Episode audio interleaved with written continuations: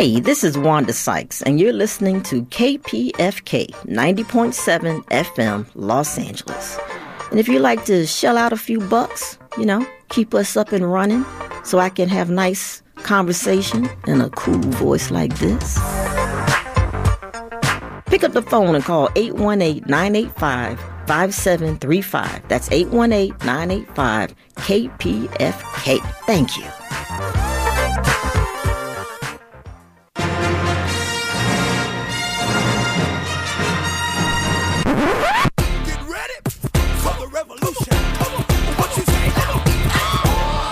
KPFK Rebel Alliance News, Los Angeles.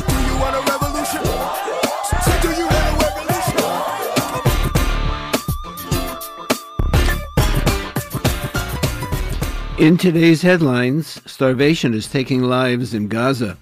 Active duty U.S. Air Force member Aaron Bushnell sets himself on fire to protest genocide in Gaza. LA City Council fails to house homeless. Splits emerge in labor over endorsing Biden. LA landfill fire spews toxins. LA protesters shame Nancy Pelosi over Gaza. How U.S. intelligence took over Ukraine. Ukraine says Alexei Navalny died of a blood clot. U.S. funded resource warfare in Congo. News from non NATO sources. All this and more coming up.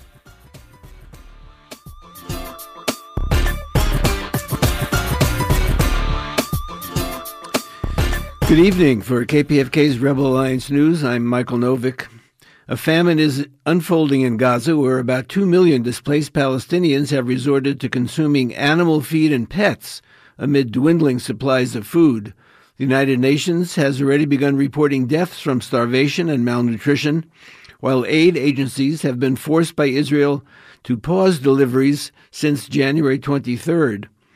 A two month old boy has died from starvation today, as over 750,000 Palestinians are suffering from acute starvation. On Friday, Israeli Prime Minister Benjamin Netanyahu outlined his plan for a post war Gaza.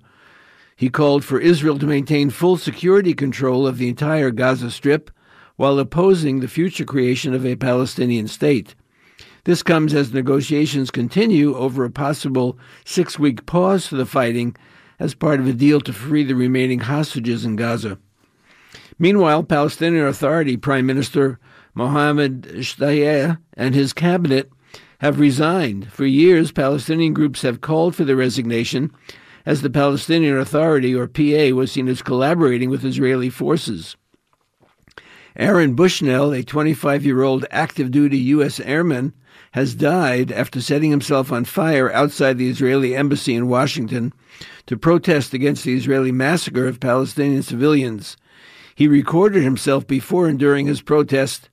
Here is Aaron Bushnell in his own words, minutes before he set himself on fire, chanting, Free Palestine.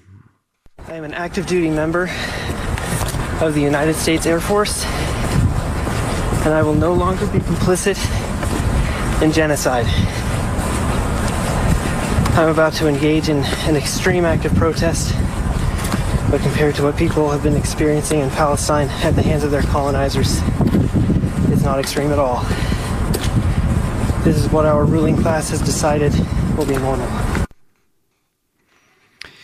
Hamas has expressed condolences to the U.S. airman's family and friends, likening Bushnell to U.S. activist Rachel Corrie, who was killed by an Israeli bulldozer while trying to protect a Palestinian home in Gaza from demolition in 2003. The group added that Bushnell's name will remain eternal in the memory of Palestinians and all the free people of the world. It further stated that Bushnell's active protest reflects the growing U.S. public anger against the Biden administration over its backing of the war on Gaza. As you heard earlier on Flashpoints, there are protests and memorials going on this evening, including here in Los Angeles at the Israeli consulate in West LA, a candlelight vigil by Code Pink until 7 p.m. As protests against the ongoing genocide in Gaza continue worldwide, about 30,000 Palestinians have been killed so far, with over 10,000 more feared dead under the rubble of bombarded houses and uh, about 70,000 wounded in addition.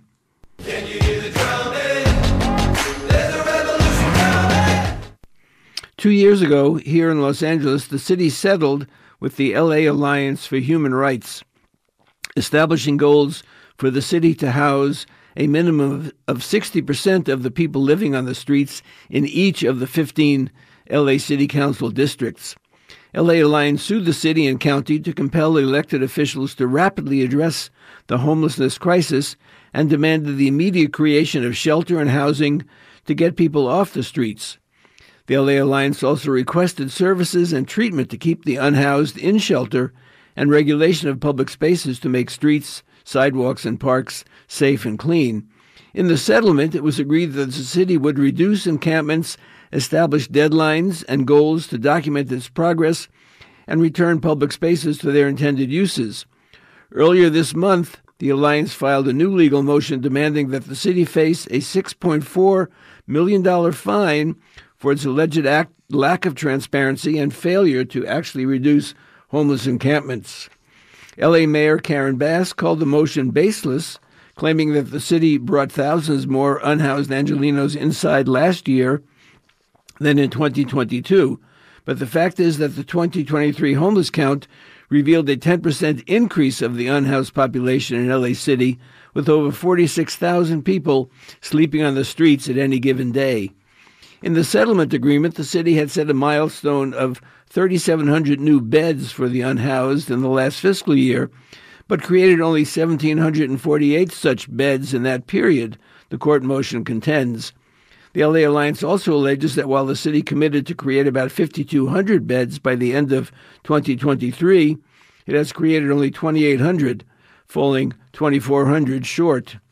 City Attorney Hydee Feldstein Soto claimed that the city was, quote, in full compliance with its obligations under the settlement agreement, and that the LA Alliance has suffered no actual damages as a result of any delay, unquote. The Alliance has stated that all unhoused, plus everyone in the city, has suffered damages due to the city's failure to provide relief. The Alliance also sued the County of Los Angeles on similar grounds, where currently over 75,000 additional unhoused people live up 9% from the previous year. The City Council moved forward Friday and plans to begin a master leasing program in the city, picking up an approach already in use by LA County to expand the number of available units for unhoused residents. Quote, Master leasing is the securing of all or part of an apartment building on a long term lease, then subleasing the units to unhoused individuals or families while providing them with supportive services, unquote said Councilwoman Katy Yaroslavsky, who in December 2022 first proposed that the city adopt the approach. Friday, in a 14 to nothing vote, City Council members instructed staff to prepare contract terms and other benchmarks to implement the LA Homeless Service Authority's master leasing program. It will start with a pilot program in Yaroslavsky's own 5th district, encompassing West LA neighborhoods. Yaroslavsky said that with few interim housing sites for the general unhoused population available in her district, the master leasing plan could address a big need and do so swiftly. Don't push me, cause I'm close to the edge. I'm trying not to lose my head. it's like a jungle sometimes. It makes me wonder how I keep from going under. On January 24th, the United Auto Workers Union, UAW, officially endorsed Joe Biden for president at their Community Action Program conference. However, three rank and file UAW members holding a Palestinian flag interrupted Biden's speech with chants of ceasefire now. They were immediately removed by the Secret Service. Peter Ross spoke with Nikki and Johanna, two of these protesters, who are also organizers with Labor for Palestine, a national group of unionists fighting for the labor movement to take up the defense of Palestine and oppose U.S. aid and arms to Israel. We were very upset to learn after the fact that there was kind of a, a closed door vote on whether to endorse Biden, where the people voting were instructed how to vote, and there wasn't any conversation really around it. Members weren't polled. I don't think this represents necessarily the the views of actual members. Um, there's there's no way to know because we weren't asked but so there was kind of a, a, surprise endorsement. And so we found out at the last minute that Biden was coming. You know, we knew that we wanted to take the opportunity to, to register our dissent and really keep up with this really inspiring wave of people across the country who are speaking up at public events and shouting ceasefire now or just trying to like hold the Democrats especially responsible for the, the genocide that they are fueling by sending weapons and support to Israel. We found out Biden would be speaking and we kind of made a quick decision on what to do and that we needed to like get some kind of chant going and really just like try to confront both him and the UAW leadership in whatever way we could. So we had a Palestine flag and we figured out basically a signal for the three of us to stand up and start chanting and hold up the flag. And we knew that it was likely that we would be taken out of the room. And indeed, that's what happened. So Secret Service immediately pounced on us and literally dragged us out of the room. So Nikki and I both got dragged out while, uh, while holding onto the flag, which was kind of amazing Nick, on yeah. Nikki's part. A, a contingent of us in the UAW had come to the conference prepared to do some advocacy work. So we went to UAW CAP is like kind of the political wing of the UAW CAPLI. So it's responsible for, you know, like endorsing candidates and in some cases also funding them. Disrupting Joe Biden was not the only thing that we did. Uh, I we disrupted Shawn Fain in one of his speeches early on in the conference. We disrupted Bernie Sanders when he came to speak. Organizing through a group called UAW Labor for Palestine.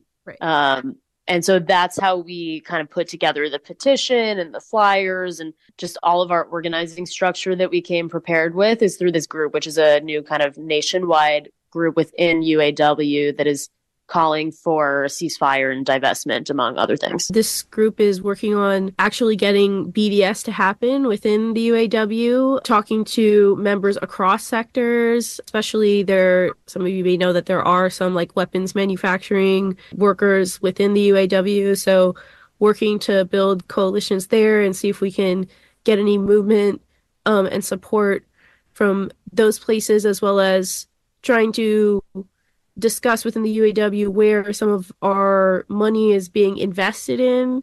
There are groups within the UAW who have really prevented us from making a lot of the progress that we would like to have made in all this time. We wanted to be able to have open dialogue with other members across sectors and just been given a lot of excuses for months for why that couldn't happen. We've wanted Shawn Fain to meet with our Palestinian unit members. That seems to not be happening for some reason. We had put together this effort at the CAP conference to get signatures on this petition. All the while, there are decisions being made behind scenes about endorsements, unbeknownst to any of us. I think a lot of us feel very grateful for the um, like democratic rank and file led movement happening within the UAW that got Shawn Fain elected, and, and that feels really meaningful to a lot of us, and, and many of us helped him get elected.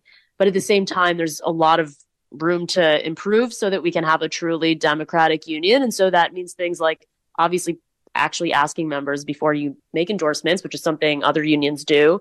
A union that's actually committed to a ceasefire in a material way instead of a merely performative way can do a lot of things to facilitate conversation between members kind of the just transition model that UAW is pursuing for electric vehicles. You know, what does it look like to have our own members who work in industries that are hurting other people, um, whether that's fossil fuels or weapons production? What does it look like to make it so that they have access to more ethical jobs so that nobody loses their job, but that, you know, we're not making the world a worse place? And that's a model that we've pursued aggressively at this point for electric vehicles. And we want to see the same thing you know, in kind of the militarization of our country and, and weapons production. So UAW support in divesting from the Israeli war machine requires support for some kind of just transition model. And that's something that I think a lot of members really want, but we're not seeing yet. So our hope is to push the UAW to to do something more material than just kind of say we want a ceasefire. And the ceasefire statement uh, didn't come out until the end of November, about seven weeks after this started. Really, a, a long delay. I mean, by then, well over 10,000 people were dead. There seems to be this contrast between the empty ceasefire statements on, on the part of union leaderships and what rank and file members are rallying around. Yeah, that decision was really delayed. And that decision to publicly come out and do that even though we had been fighting for it for some time, also came as a surprise to those of us organizing. Again, there's just this disconnect still happening between rank and file and some of our executive members of the union. And it seems that the delegates at the conference knew in advance that you were going to be protesting and had planned to chant over you and then stood by while you were dragged out by government agents. On that day, there were people who were like, you know, behave. so I've seen like videos now from like different angles too. And, and yes, there were ch- chanting like immediately around us. I will say that even after we had done that, people still were approaching us after we had gotten kicked out, thanking us for doing that, saying that it was the right thing to do. People were expressing that frustration. They were upset in that way saying things like, I can't believe that they allowed our own union members to be removed from our own union halls by the president's thugs. And uh, Sean O'Brien, president of the Teamsters Union, is now repeatedly meeting with Trump, not just once. And so I guess one of the excuses for this endorsement of Biden is that, you know, well, you know, we have to we have to back him over Trump. Are there other possibilities for the labor movement? I certainly would hope so. And that's what a lot of us especially doing this kind of work, are hoping to build towards. The endorsement for Biden coming from the UAW, one, it's so early in the election cycle to be making an endorsement. So much can happen between now and November, even if you genuinely did want Joe Biden to win. It's just an odd choice. Two, when it comes to our advocacy for a ceasefire uh, in Palestine, we missed out on a lot of leverage. We could have we could have had leverage with our endorsement during that time. Personally, and I know there are a lot of other people within the UAW who feel this way too, I don't really see too much of a difference between Donald Trump and Joe Biden. I think that the rise in fascism can be addressed through our unions, through solidarity within our unions. But I think like a lot of American unions have spent the last many decades really embedding themselves in the capitalist system. And we have a lot of work to do in terms of like political education and talking to our fellow union members to work through that and what what the future of labor could look like for us. Shawn Fain seems to kind of understand that when he advocates for a general strike in 2028, but I also very strongly believe, based off of Joe Biden shutting down the railroad workers, that he would absolutely shut down our efforts for a general strike in 2028.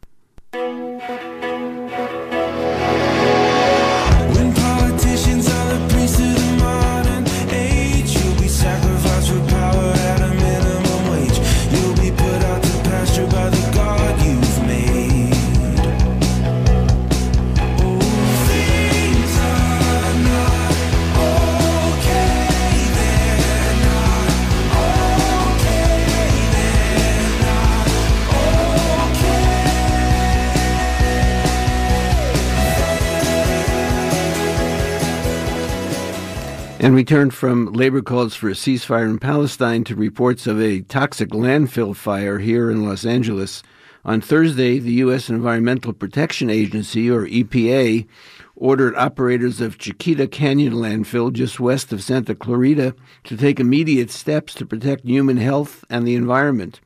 According to the EPA, the smoldering Castaic facility poses an imminent danger to nearby communities due to toxic fumes hazardous liquid waste, and noxious odors. EPA Pacific Southwest Regional Administrator Marta Guzman said, quote, this order reflects EPA's commitment to ensuring landfill operators comply with federal law to prevent public exposure to hazardous wastes. Unquote. The source of the growing crisis is a heat generating chemical reaction that began deep within the landfill in May of 2022, almost two years ago. Extreme heat and growing pressure within the dump have caused piping hot contaminated water to spill onto the surface and occasionally to erupt like a geyser. This polluted water has contained cancer causing benzene above federal standards, classifying it as liquid hazardous waste, according to environmental regulators.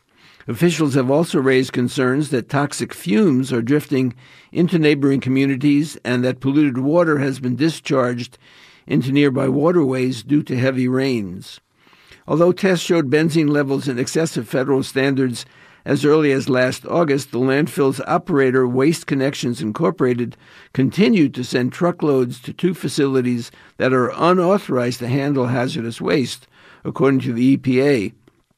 In late January, officials uh, informed the facilities that the polluted water contained elevated levels of benzene. In addition, the landfill acknowledged that some of this chemical laced water produced enough flammable vapor to be ignitable.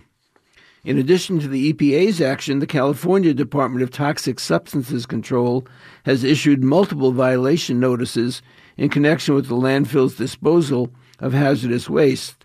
Still, nothing has changed as yet.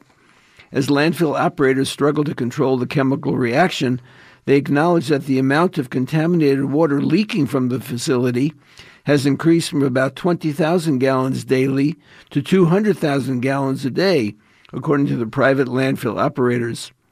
Residents surrounding the facility have lodged more than 7,000 complaints about noxious odors in the past year. On Thursday, dozens of discontented residents gathered at Hasley Canyon Park in Castaic, where recent air sampling detected benzene concentrations more than eight times higher than the state's health limit. The park is located alongside Live Oak Elementary School, where school staff began giving students the option to sit indoors instead of playing outside for recess. Among the demonstrators were California Assembly members Chris Holden and Pilar Schiavo. They were among several lawmakers who sent a letter to the State Department of Toxic Substances Control requesting increased state oversight and accountability. Holden said, quote, The operators of Chiquita Canyon landfill have delivered inadequate results in addressing the alarming concerns of the public nuisance that they are causing. This is a public health crisis caused by them. It requires a permanent solution that provides immediate relief for the impacted communities and their families. Unquote. Recently, Citizens for Chiquita Canyon Closure, a nonprofit based in Val Verde, sued Los Angeles County demanding that the permit be revoked and calling for waste disposal activities to immediately cease. The landfill, the second largest in LA County, accepts roughly 7,000 to 8,000 tons of garbage every day.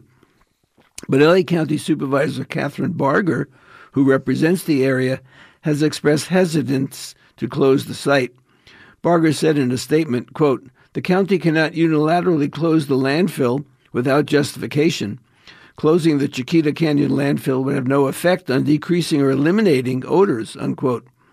She suggested that residents who are heavily impacted should move elsewhere. This has enraged many of the long term residents. Amber Elton, who has lived in Val Verde for more than 30 years, said, quote, They would need to provide us with a similar housing situation. We can't be, re- re- be relocated to a motel room with our kids and dogs and asked to live in that way. I mean, these are our homes, unquote.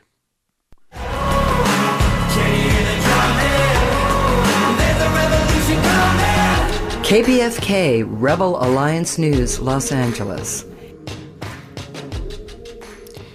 In other local news, yesterday a rally at the Beverly Wilshire Hotel in Los Angeles protested House Representative Nancy Pelosi's appearance at a lavish fundraising event while people are starving in Gaza. Organizers spoke about Pelosi's continual support for Israeli militarism and for the ongoing onslaught in Gaza, especially Rafah and across Palestine. Peter Ross has the story. My name is Thawra Khalid. So I'm here with the Palestinian Youth Movement. We're here because Nancy Pelosi is in LA and she's in our backyard, and we're here to let her know that she is not welcome in our backyard as long as she supports genocide. She has unequivocally called for the support and has declared her full support for Israel, calling it the greatest creation of the 20th century. She has denied a ceasefire and she has spread misinformation like continuously, and she's here fundraising, um, as most government officials do, especially since the presidential campaign is happening. But essentially, we're here to let our government officials know, specifically Nancy Pelosi, since she's in our backyards, that business will not go as usual and they cannot just come into our town peacefully until they heed our demands, which is to end the occupation in Palestine, obviously stop the bombing in Gaza, lift the 17 year long siege in Gaza, and free all Palestinian political prisoners that have been imprisoned because of the occupation in Gaza. So we're just here to let her know that until our demands are heard and until they are met, we will continue to be out in the streets, shutting business down and making sure that they are not able to walk in the street peacefully, as Palestinians have not known peace for over three months and 75 years. So, America, regardless of who's in the president, whether Democrat or Republican, the United States plays a very important role in Israel's destruction and violence against the Palestinian people. Obviously, prior to uh, President Biden, annually, America has been giving $3.8 billion of American tax-paying dollars to Israel to continue to fund them. And this is this is like just actual cash. On top of this, they also give weapons. They use American weapons in Israel to continue the destruction in Gaza, in the West Bank, and to occupy Palestine from 1948. So the U.S. has a big role because they continue to fund Israel. They continue to deny and veto ceasefires and UN resolutions and UN hearings, and they continue to spread misinformation to justify a grounding for the occupation that Israel is committing and the genocide that Israel is committing. The United States is complicit, even though they try to act like they're not. They say lies all the time and say we will not allow genocide to happen, but it has been happening for three months and 75 years. When most Americans are suffering financially, America is giving our tax-paying money that we work very hard for to Israel to continue to their destruction. So instead of giving the money back to the people where it should be going, it's going to kill Palestinian people in Gaza and occupy Palestinian land since 1948. Rafah is a small city in southern Gaza. In October, Israel started bombing in North Gaza and has instructed people to go to a safe zone, which is towards the south. And they are now refugees because their homes have been bombed. Their families have been taken from them. So there's many orphans. There's many people who don't have anyone surviving other than themselves. So they have been expelled from their homes, forced into refugeehood. So now 2 million Palestinians are in this very small city, kettled and compacted with nowhere to live, that's nowhere that's safe, and Israel has essentially kettled them into this area where they can just relentlessly bomb, where Palestinians and Rafah also have nowhere to go. I would say our main demands right now in this moment is an immediate ceasefire in Gaza. We want the 17 year long siege to be lifted in Gaza. A lot of people think that this started three months ago, but the siege in Gaza has been for 17 years and the occupation has been for 75 years of Palestine. We demand all Palestinian political prisoners to be released from prisons, from Zionist prisons. And we also demand the end to U.S. aid. We want people to know that when we are united and we stand, we are able to succeed in our resistance and fighting the occupation. Our government officials should not be walking around peacefully and you should be making their lives hell as they continue to support genocide and are very complicit in the genocide of the Palestinian people. On Saturday, March 2nd, we want to make sure that we have the biggest mobilization we've ever had. On March 2nd, we have a global call to action. We'll be organizing our march at City Hall for Southern California to turn out, for Gaza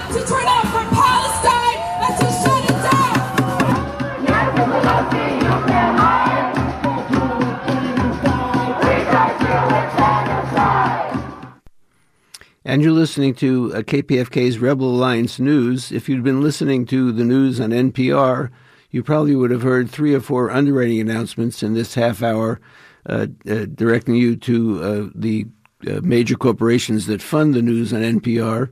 If you've been watching the news on NBC or MSNBC, in a half hour of news, you probably would have been subjected to 10 or 11 minutes of uh, commercials and advertisements. But here at KPFK, uh, we can bring you the voices that you would not have heard uh, the voices of Palestinians, the voices of grassroots rank and file labor activists.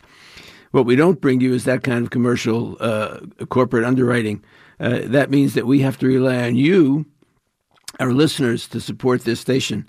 Uh, we bring you real, uncensored, hard hitting news, not the infotainment that other stations provide. And we can do this because we don't take money from large corporations like NPR does. Uh, so we need your donations now. Uh, your donation will make this great programming possible, and it helps us to keep going to provide uncensored information that's needed now more than ever.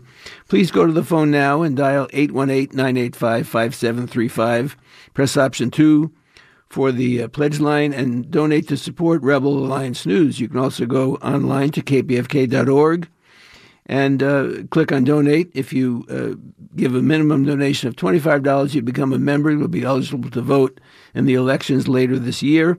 If you can donate a little more, we can uh, give you many different amazing thank you gifts. For example, there's a best of compilation of Pacifica's programming on a USB stick for over six decades. KPFK and Pacifica have collected the voices of dissent, and we're continuing to do so. The voices of conscience, the voices for human rights, for a pledge of $250, you can get that uh, hundreds of hours of coverage. You can get it for yourself, for your children. You can share it with your school or community. Speeches by Martin Luther King, Malcolm X, Leonard Peltier, uh, the Occupy Wall Street movement, Black Lives Matter, and many others that mainstream media try to silence. So please go to your phones now and call us 818 985 5735, 818 985 KPFK, press option 2 and say that you want to donate to support KPFK's Rebel Alliance News. If you want to keep us on the air, please donate now at that number or go online to kpfk.org so you'll know tomorrow what's going on in this city, this country, and the world. You can do it for your kids. You can save uh, uh, and protect independent media. You can maintain the freedom of speech and freedom of the press because KPFK is one of the last holdouts in an increasingly censored, streamlined media landscape dominated by corporate corporations that are actually involved in the wars that they refuse to report on. 818-985-5735 and donate now uh, via the website at kpfk.org. You can also donate your car, your motorcycle, your boat if you have one. Uh, if you're one of the lucky people who can afford a little more, you can donate more because many of us are hurting and can't donate. Please, uh, you might want to consider putting KPFK in your will and creating a beautiful legacy of freedom of speech and uh, independent community media. Let's keep the station going for all of our sakes. Thank you so much. The revolution will not be televised. The revolution will not be televised. In international news, yesterday, the New York Times published an explosive and very belated admission that the United States intelligence uh, operations have not only been instrumental in Ukraine wartime decision making, but that it has established and financed high tech command and control spy centers and has been doing so long prior to the February 24, uh, 24th uh, invasion by Russia two years ago. Among the biggest uh, revelations is that the program was established over a decade ago and spans the administration of three different U.S. presidents. The CIA program to modernize Ukraine's intelligence services has, quote, transformed the former Soviet state and boosted its capabilities to become what the report described as, quote, Washington's most important intelligence partners against the Kremlin today, unquote. According to the article, the CIA has secretly trained and equipped Ukrainian intelligence officers for over 10 years and has constructed a network of 12 secret bases along the Russian border with Ukraine. These intelligence bases, from which Russian commanders' communications can be swept up and Russian satellites are monitored, are being used to launch and track uh, cross border drone and missile attacks on Russian territory now during the Ukraine war. This means that with the disclosure of this long time closely guarded secret, the world just got a whole step closer to World War III because it means that the CIA is largely responsible for a recent spate of attacks that have included direct drone hits on key oil refineries in Russia, on energy infrastructure, and even on civilian populations in that country. A main source of the disclosures is identified as a top intelligence commander in Ukraine named General Serhiy Dvoretsky.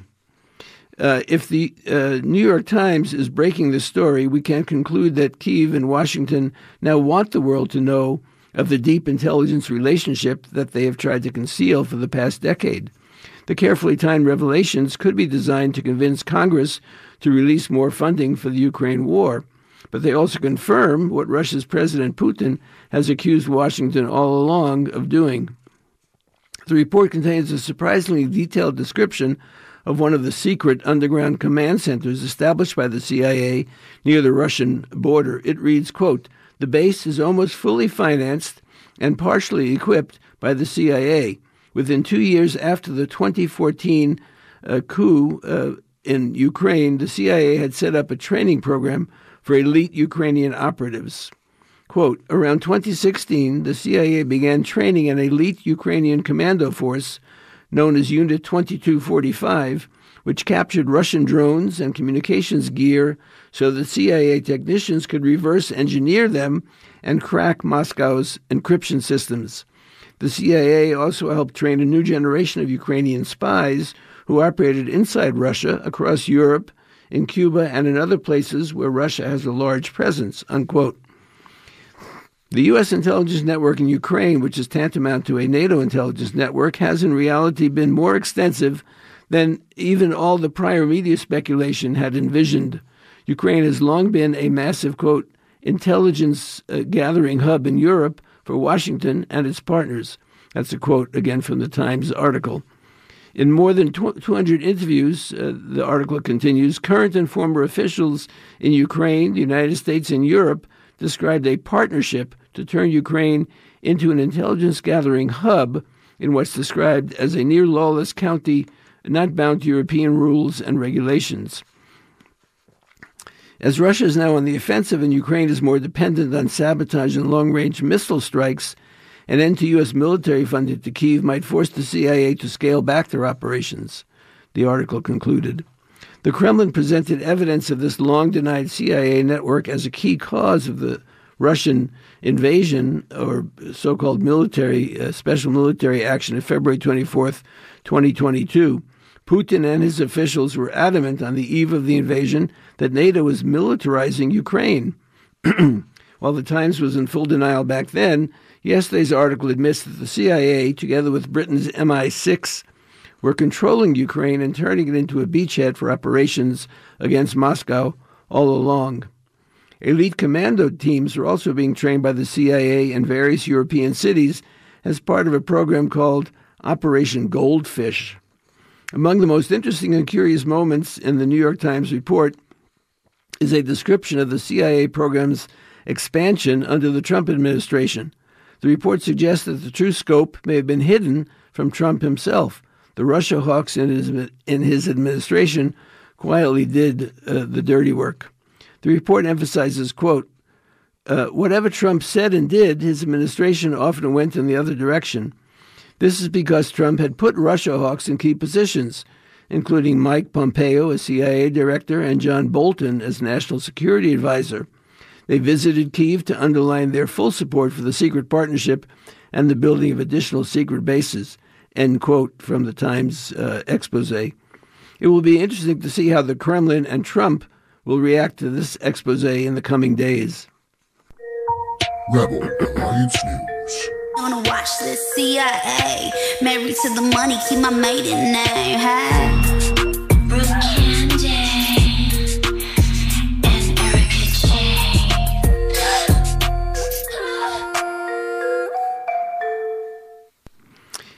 In an unexpected development, uh, Ukraine appears to be in agreement with the Kremlin on Alexei Navalny's uh, recent death, or the cause of his death, inside an Arctic prison that occurred on February 16th and was listed by Russian authorities as due to, quote, natural causes. The dominant Western narrative uh, thus far has been that Putin had Navalny murdered. Yet now, Ukrainian sources are saying that the anti Putin activist, supported by the West, died of a blood clot Surprisingly, this, this explanation is being advanced among Ukraine media sources after General Kirilo Budanov, chief of the main directorate of intelligence in Ukraine, bluntly stated it to a group of journalists yesterday. Quote, I may disappoint you, but as far as we know, he indeed died as a result of a blood clot. And that has been more or less confirmed. This wasn't sourced from the internet, but unfortunately, natural causes, unquote he added in the remarks, which were also caught on video. The spy chief's words were also picked up in the Daily Mail, a British publication, uh, although U.S. mainstream outlets have been slow to acknowledge the assessment. Quote, what has happened to Navalny is yet more proof of Putin's brutality, unquote. President Joe Biden said immediately after Navalny's death was announced by Russian prison services. Some European leaders quickly branded Putin's government as a, quote, rogue regime as a result urging that Moscow must be held accountable. The whole situation was compared to the Nord Stream pipeline sabotage, where there was an immediate rush to blame Moscow but the allegations were later quietly walked back. Over the weekend, Navalny's mother, Ludmila Navalnaya, said that her son's body was released to the family. Another stunning development and further uh, disclosure has been reported by Bloomberg today. Navalny was supposedly very close to being released amid secret talks involving the U.S. and Germany. Quote, Alexei Navalny had been close to a release in a prisoner exchange with the U.S. and Germany shortly before his death in an Arctic prison, a top aide to Navalny said. A quote, Navalny was supposed to be freed in the coming days, unquote, Maria Pevchikh said in a video statement posted today. Russian President Vladimir Putin was offered an assassin imprisoned in Germany in exchange for Navalny and two U.S. citizens, she said.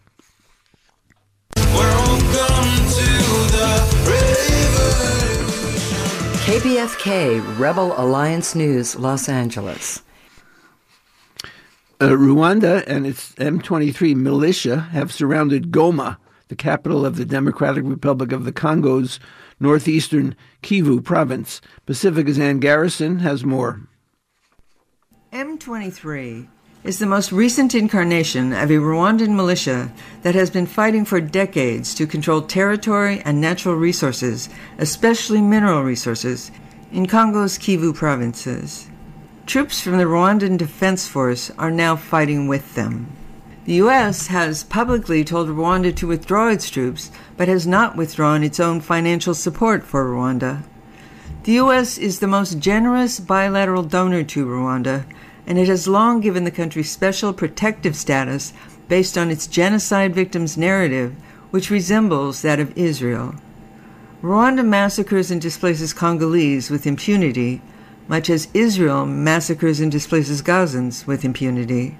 Although Rwanda has been fighting in Congo for nearly three decades, Congolese troops have never crossed into Rwanda during that time.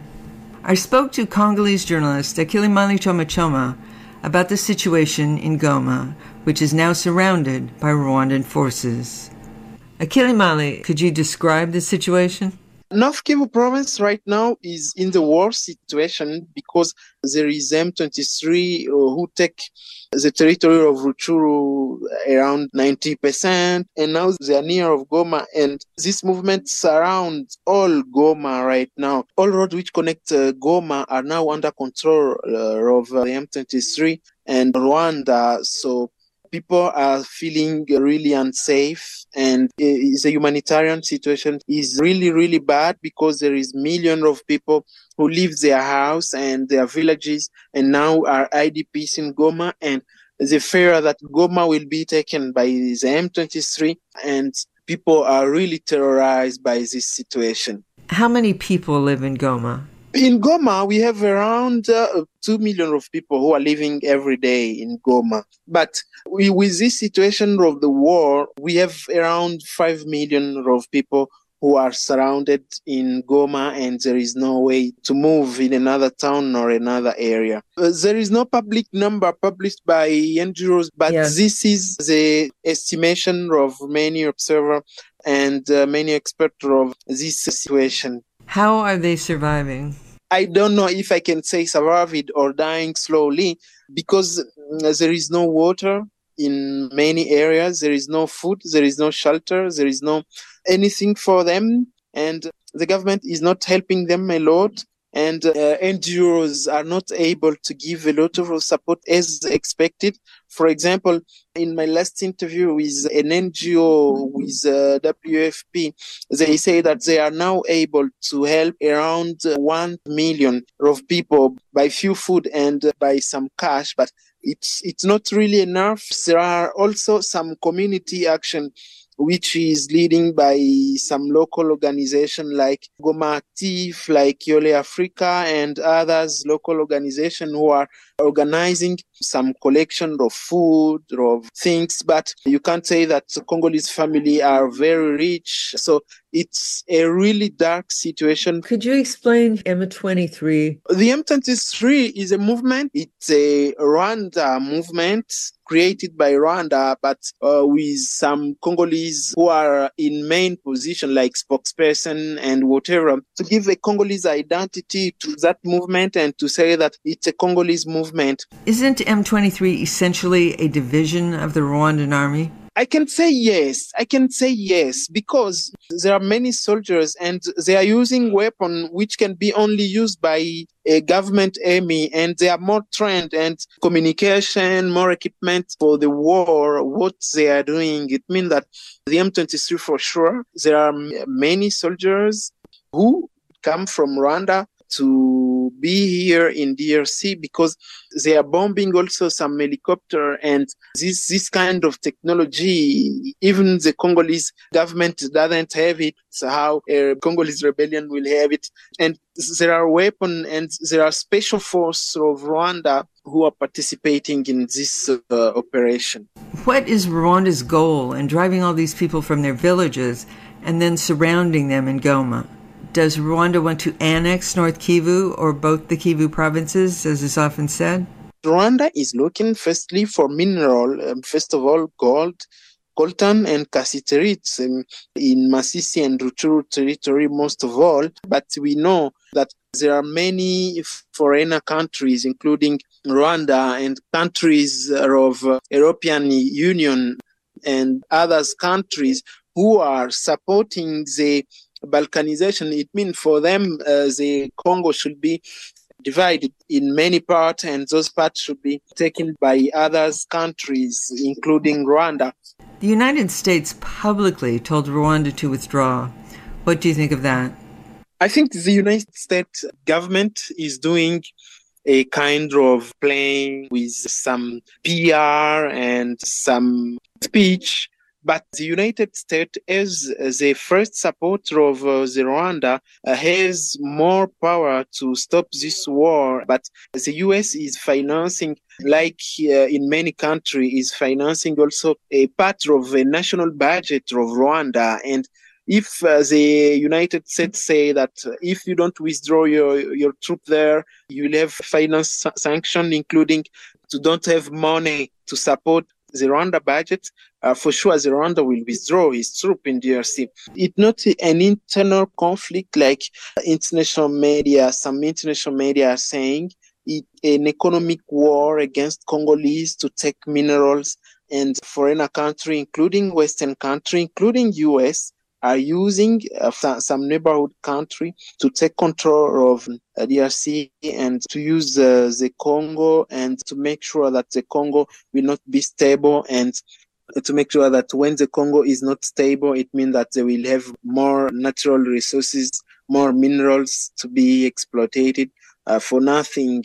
Uh, this is some US companies means and ways to get the iPhones, to get the computers, to get the Microsoft, to, to get uh, electrical car, and to get this technology which are helping the Western and East society to develop and to grow and to feel safe. That was Akilimali Choma Choma, Congolese journalist based in Goma, the capital of Congo's North Kivu province, which is now surrounded by Rwandan forces. For Pacifica, I'm Ann Garrison. For KPFK's Rebel Alliance News, here are your international news from sources outside of the NATO controlled media sphere. Gaza civilians continue to die not only due to constant Israeli bombardments, but also to lack of access to food, water, and medicine. Telesur correspondent Noor Harazin reports from the southern Gaza city of Rafah. It is now a triangle of death here in the Gaza Strip. First, we're talking about the continuous Israeli attacks Second, we are talking about the war of starvation. And third, we are talking about displacement and the spread of diseases. Palestinians here in Gaza are being killed with every possible uh, way as the Israeli forces continue targeting and attacking several areas in Gaza from its north to its uh, uh, south. According to the Palestinian Health Ministry, 89 Palestinians were killed in Gaza during the past 24 hours, and this brings up the death toll here in Gaza since the 7th of October up to 29. 1,692 Palestinians. 70% of them are women and uh, children. We're talking about the war of starvation now. Less aid is being allowed into the Gaza Strip, even after the orders from the International Court of facilitating humanitarian aid into the Gaza Strip. And we are actually talking about a famine in northern Gaza, as there is very little aid is being allowed to uh, northern Gaza.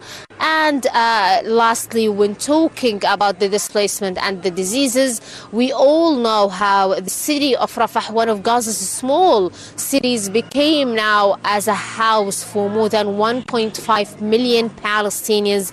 Uh, 1.2 of them are displaced Palestinians from the north and from uh, middle uh, Gaza. According to the Palestinian Health Ministry, more than 400,000 cases of infections and diseases have been reported. Leaders of the Economic Community of West African States, ECOWAS, have resolved to lift the economic and financial sanctions with immediate effect on the Republic of Niger. They say the decision to lift the sanctions was based on humanitarian considerations. Press TV correspondent Danjuma Abdullahi has details from Abuja, the Nigerian capital. On the ECOWAS Commission the summit of ECOWAS leaders, which ended in Abuja, the Nigerian capital, resolved that closure of air and land borders between ECOWAS countries and Niger is to be lifted in addition to other sanctions. No fly zone of all commercial flights to and from Niger is to be lifted.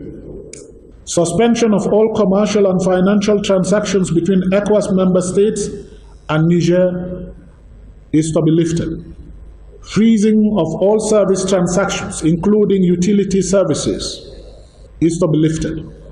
Freezing of assets of the Republic of Niger in ECOWAS central banks is to be lifted. However, the ECOWAS meeting called for the ruling authority in Niger to provide an acceptable transition timetable to constitutional order.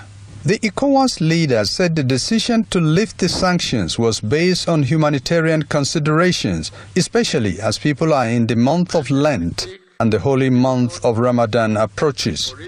The meeting asked the three countries that exited the ECOWAS, that are Niger, Burkina Faso, and Mali, to reconsider the decisions in view of the benefits the countries and their citizens enjoy in the regional bloc, especially the hundreds of millions of dollars of projects and programs, notably the Food Security Reserve. The ECOWAS leaders therefore urged the three member states that exited the regional body to resort to dialogue, negotiation, and mediation to address their concerns. The authority has also instructed the President of the Commission to invite Burkina Faso, Niger, Mali, and Guinea to attend technical and consultative meetings of ECOWAS, as well as all security related meetings. The three West African countries exited the ECOWAS and established what they call the Sahel Alliance after ECOWAS resolved to condemn the military coups in the three countries and to impose sanctions on them experts believe that there are solutions in the medium and long terms for solving the crisis in the regional economic body. The issues I mentioned earlier of Pan Africanism, of resource nationalism, of ensuring that people are carried along in decision making processes, of ensuring that there is equitable distribution of resources, of ensuring that people have access to the good things of life, of ensuring that the dividends of governance is brought to the people must be addressed. As one of the least developed regions in the world, the Sahel faces a multitude of challenges, including poverty, food security, poor governance, and insecurity. Experts say some of these challenges are a matter of great concern, not just for the Sahel, but for the whole of Africa and beyond. They also noted that skillful diplomacy must be employed in addressing the exit of the three West African regions from the ECOWAS. Thousands of junior doctors in Britain have walked off the job yet again. It's a five day strike, the second this year, and the 10th walkout in 12 months over a long running pay dispute with the government. As Press TV's Saeed Pereza reports, the stalemate has left the doctors feeling demoralized and led to think of seeking employment abroad. No picket lines over the weekend here, but the strike action is on. Thousands of National Health Service junior doctors who form half of the doctors' workforce in England walk off the job. Their demands the same as the last time we talked to them. Because of this erosion of pay over all this time, we've been seeing problems with staff recruitment and retention, and we've been hemorrhaging people either out of medicine completely or to other countries that are willing to recruit us and pay us basically the rates we were being paid 15 years ago. And so the message from the BMA has always been to try and get that pay back to 2008 levels. In other words, a 35% pay rise to make up for previous below inflation pay rises.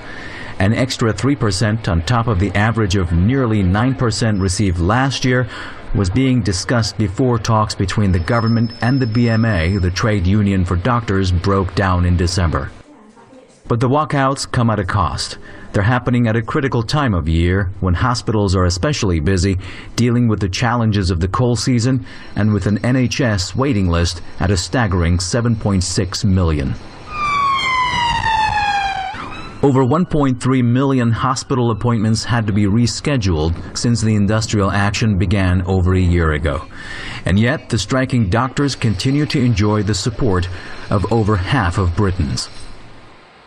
The doctors say they're doing this to bring the government back to the negotiating table and to get it to recognize their value. They're also saying that feeling undervalued and being underpaid is pushing them to seek jobs abroad.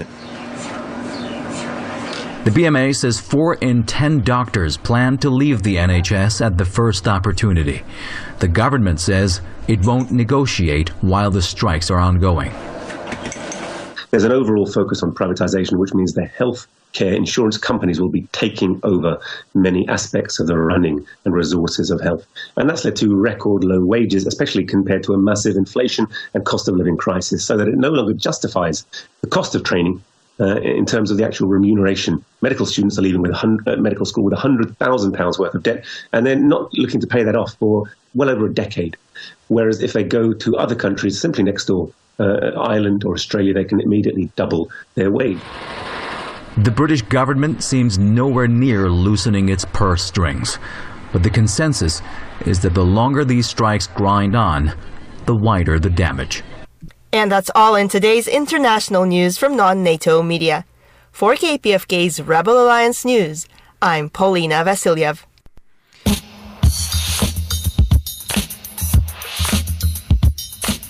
And you have been listening to KPFK's Rebel Alliance News here on KPFK 90.7 FM in Los Angeles. This is uh, Michael Novick, the interim general manager of KPFK, been reading the news uh, for you tonight. Uh, we need you to support this newscast and this station.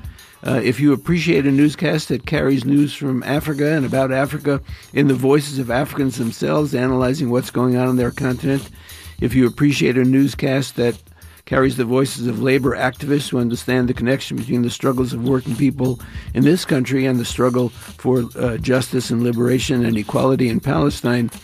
Uh, you need to show that appreciation now. We need you to call 818 985 5735, 818 985 KPFK. Press option 2 for the pledge line or go to the website kpfk.org. You can click on the big banner for the uh, February uh, midwinter uh, fund drive, or you can click on the donate button up at the top. But we need you to become a sustaining member of this station, and we need you to do it now. Uh, KPFK, uh, you know, provides you news that you will not hear almost anywhere else on the dial. Certainly not here in Southern California. Again, if you've been listening to the news on an NPR station, you would have heard probably in the course of an hour six or seven underwriting announcements about the corporations that would bring you the news big pharma, big oil, uh, big uh, trading companies like Archer Daniels, Midland. If you'd been watching the news on MSNBC, you probably would have heard in an hour uh, uh somewhere between 10 and 12 minutes uh, of advertising uh, for commercial interests. But here on KPFK, you don't get that. You get the unvarnished news directly, and we need you to support that because uh, without your support, that, that effort is not possible. Uh, so please go to kpfk.org, click on donate, or call us at 818 985 5735. Press option 2 for the pledge line and become a member uh, by donating at least $25, but 50 or 100 or become a monthly sustainer. Join the KPFK family. You'll be able to vote in the elections later this year. Rebel Alliance News wants to thank our engineer, Wendell Handy, our tireless contributors, Paulina Vasiliev, Peter Ross, and Garrison, our producer, Ziri Rideau. You can find us on uh, rebelalliancenews.org and on the KPFK uh, Rebel Alliance uh, podcast on Apple and Spotify. Coming up next is IMRU, the long running uh, LGBTQ uh, program here on KPFK. Thank you so much for listening. We'll be back tomorrow at 6 p.m. I hope you join us again. I'm Michael Novick for the newscast, and I will be back on the air uh, Thursday at 3 p.m. with a report to the listener in depth talking about the move that's going to be taking place. Uh, we do need your support. We're going to stay on the air, but we have to uh, relocate our facilities for a brief period of time. Again, stay tuned for IMRU, and thanks for listening.